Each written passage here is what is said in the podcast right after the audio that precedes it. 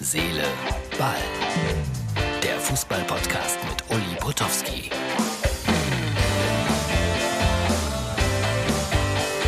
Hallo, liebe Freunde von Herz, Seele, Ball. Das ist die Ausgabe für Donnerstag. Ja, äh, es ist noch Mittwochabend. Deutschland spielt noch in Innsbruck, glaube ich. Ja, oder Salzburg. Auf jeden Fall in Österreich äh, gegen Dänemark. Ich habe meine Deutschland-Dekoration immer neben den Weihnachtssachen liegen und das ist mir jetzt so aufwendig, das alles aufzuhängen. Ja, aber die spielen heute Abend. Und äh, natürlich ist das dann auch ein Thema für Deutschlands Zeitung Nummer eins mit dem sensationellen Sportteil. Und ich habe euch einfach mal, dann habe ich es wirklich einfacher, das Wichtigste abgefilmt und äh, vorgelesen. Bitte hier die Bildzeitung von heute. So, heute wollte ich nur mal Danke sagen, Bildzeitung, für den exzellenten Sportteil. Also, Löw packt aus. Yogi über die Lehre nach dem WM-Sieg. Homosexualität im Fußball, seine Kinderlosigkeit und Bratkartoffeln bei Merkel. Experten warnen. Wahrscheinlich vor dem Lesen dieser Zeitung. Weiß ich nicht. So, das ist der Sportteil. Volker Struth, ein erfolgreicher Manager. Er vertritt unter anderem Friedhelm Funkel, unter anderem, hat jetzt den ersten FC Köln stark kritisiert. Der FC im Märchenland, im Märchenwald.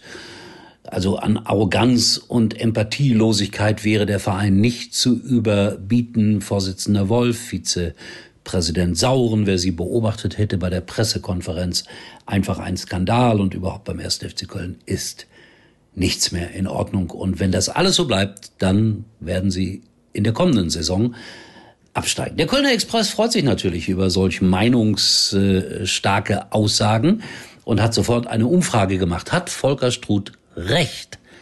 59 Prozent sagen, ja, der hat es auf den Punkt gebracht. Natürlich gibt es auch viele Leute, die dann über Volker Struth lästern, so nach dem Motto, vielleicht ist er der Mann aus dem Märchenwald. Puh. Es ist schwierig im Fußball. Man kann ja sagen, was man will. Manchmal hat man recht. Und was für eine Erkenntnis manchmal auch nicht. Ich werde das beobachten, wie das hier in Köln weitergeht.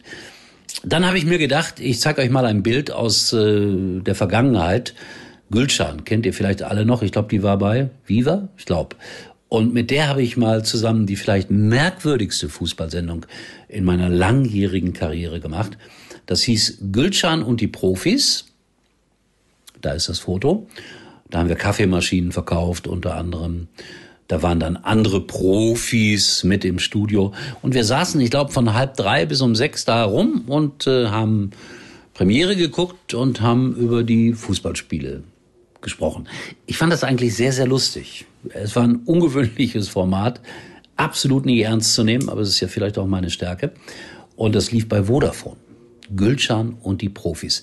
Ich weiß nicht, ob man irgendwo YouTube, Internet etwas davon findet. Ich suche nicht danach, aber vielleicht ihr. So, und dann wollte ich allen Vätern sagen und allen Müttern natürlich auch, um Gottes Willen, es gibt ein schönes Gewinnspiel, ein Tippspiel bei den Teufelskickern, wo man die Europameisterschaft wunderbar durchtippen kann, darf, muss, gibt tolle Preise zu gewinnen. Am Ende einen Gutschein von Eventheim über 500 Euro, wer am besten tippt.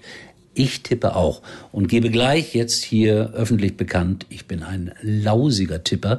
Also besser nicht das nachtippen, was ich tippe, sondern vielleicht lieber, liebe Kinder und liebe Eltern, das, was äh, Leonie zum Beispiel tippt. Es gewinnen meistens bei solchen Tippspielen diejenigen, die ja keine Ahnung haben.